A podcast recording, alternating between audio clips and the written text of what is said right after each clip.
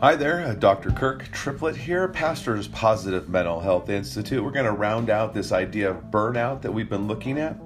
Um, isn't that exciting? Burnout, so fun. anyway, um, I think it's good for us to recognize, you know, these things that are common to pastors, um, those in the helping profession, those who deal with people who are struggling with trauma, uh, also with counseling and and whatnot, first responders, uh, police officers uh, nurses and, and the like. Again, as I've said, uh, pastors have the second worst mental health in the helping profession, second only to counselors. And I would say that some of the reason for that is the fact that uh, pastors also have the joy uh, that that is shared in the ministry.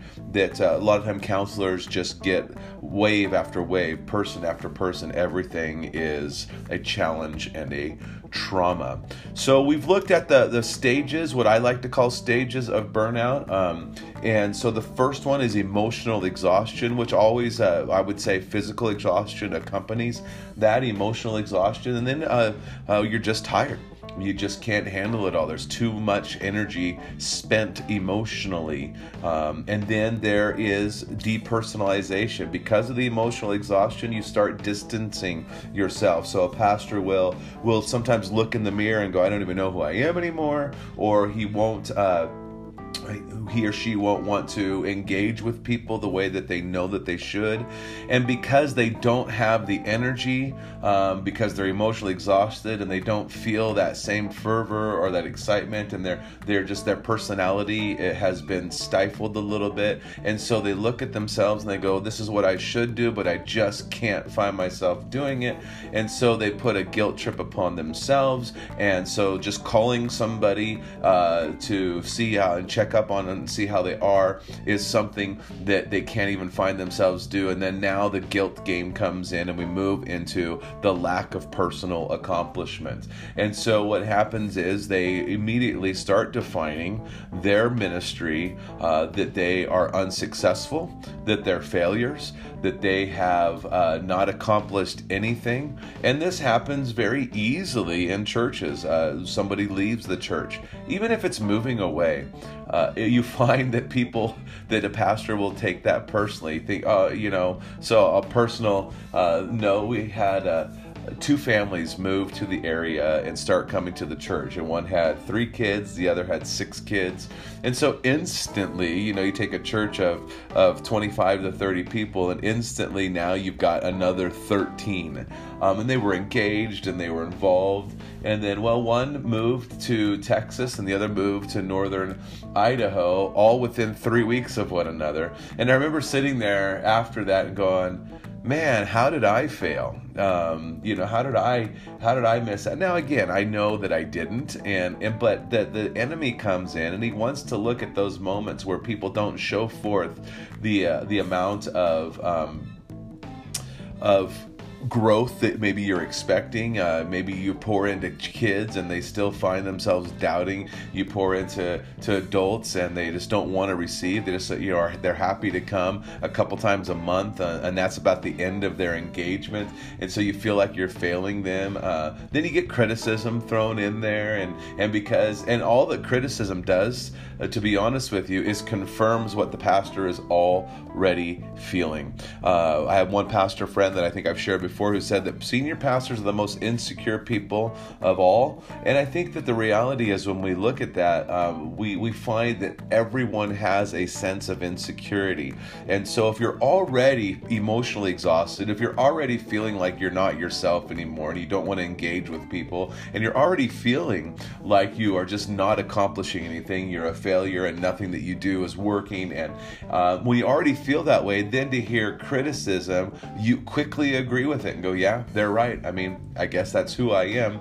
And you find that this leads quickly and easily to pastors uh, quitting the ministry. Or in some contexts, they say, you know, um, this church isn't for me. Maybe there's another church somewhere else that will will accept me. Um, and so they find themselves contacting their their regional support or their districts, however it works, uh, their synods and and whatnot, their denominations, and are even going to, on to church staff staffing.com or whatever and saying what's out there for me. Um, and so we see that often what drives this is just the work of the ministry. Uh, remember, pastors lead with their heart. There's no pastor that I know of that has gone into the ministry without this great idea that they want to make a difference, not just in the person, in people's lives here and their community's lives, but they want to make a difference for eternity. And so when they start feeling like they're not making a difference for eternity, they find themselves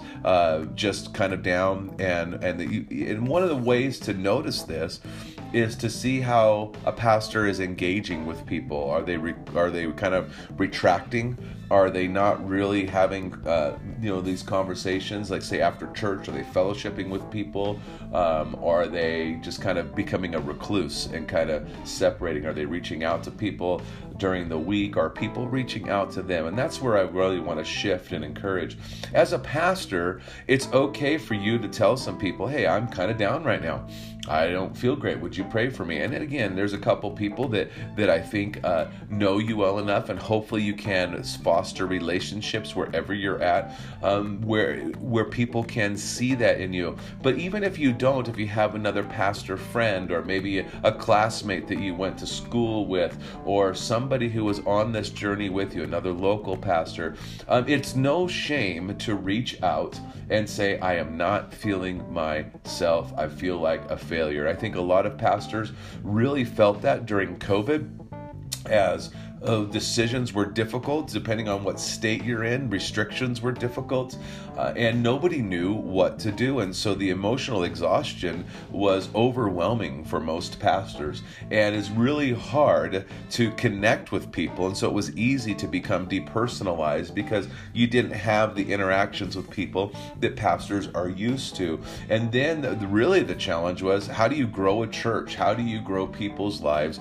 in a midst of of increased streaming opportunities and increased uh, instability and um, increased isolation.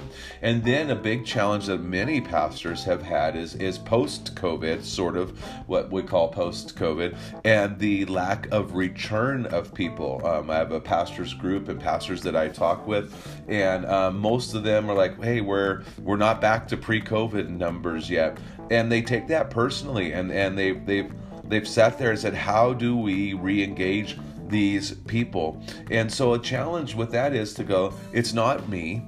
I am faithful to do what God has called me to do. Um, uh, Luke 17:10 says, "I am an unprofitable servant, just doing my duty." Now, again, can we always do better? But it's important for us as pastors, especially, to go, "What have I accomplished?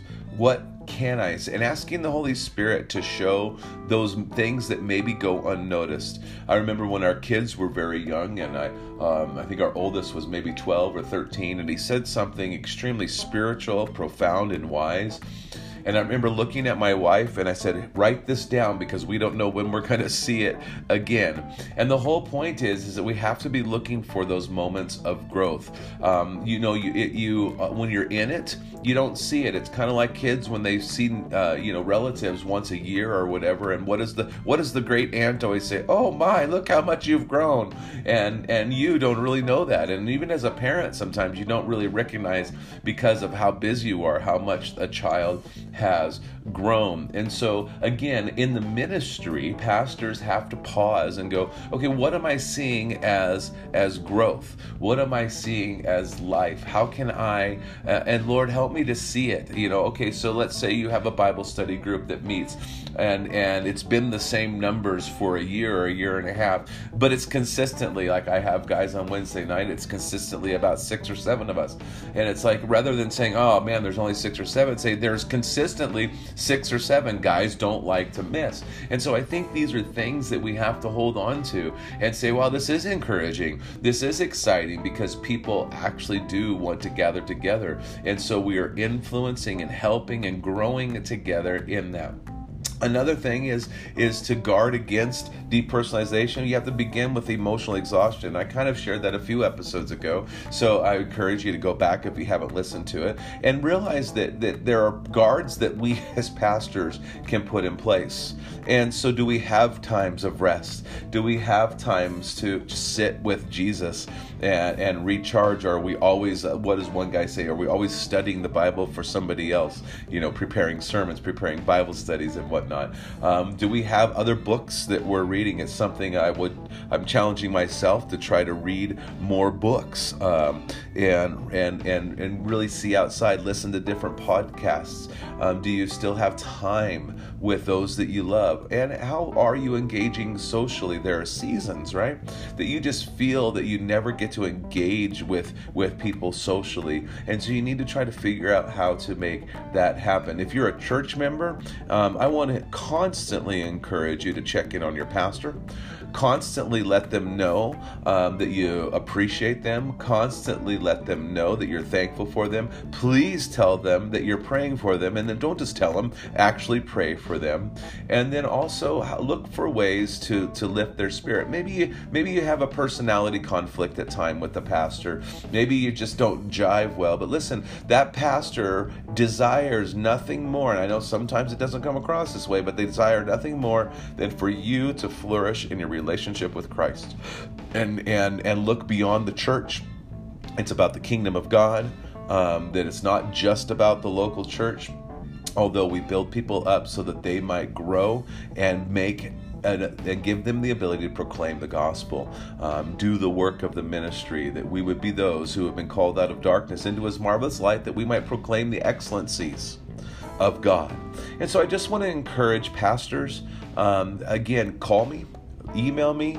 You can go onto Facebook, Positive Mental Health Institute, uh, and uh, you go doc D R T R I P L E T T P M H at gmail.com. So Dr. Triplett PMH at, at uh, gmail.com. Don't hesitate to reach out to me. Um, I have some tools that I'd be happy to share with you that help you. And uh, so, as we continue on this journey, we're going to look at some other aspects of positive mental health and strategies and tools over the next several weeks of how we can build our positive mental health and how we can notice how others are helping us with our positive mental health that combats the negative mental health of stress, anxiety, and depression. So I look forward to, to sharing more with you. Please feel free to reach out if this podcast is beneficial to you or you know somebody who you might uh, who might like this. Please share it um, and uh, and like it and, and let people know about it. Feel free to reach out to me, like I said, um, and ask any questions that you might have, or if you have ideas of upcoming topics that you would like in the idea of pastors' positive mental health, please let me know. So together, let's help churches flourish.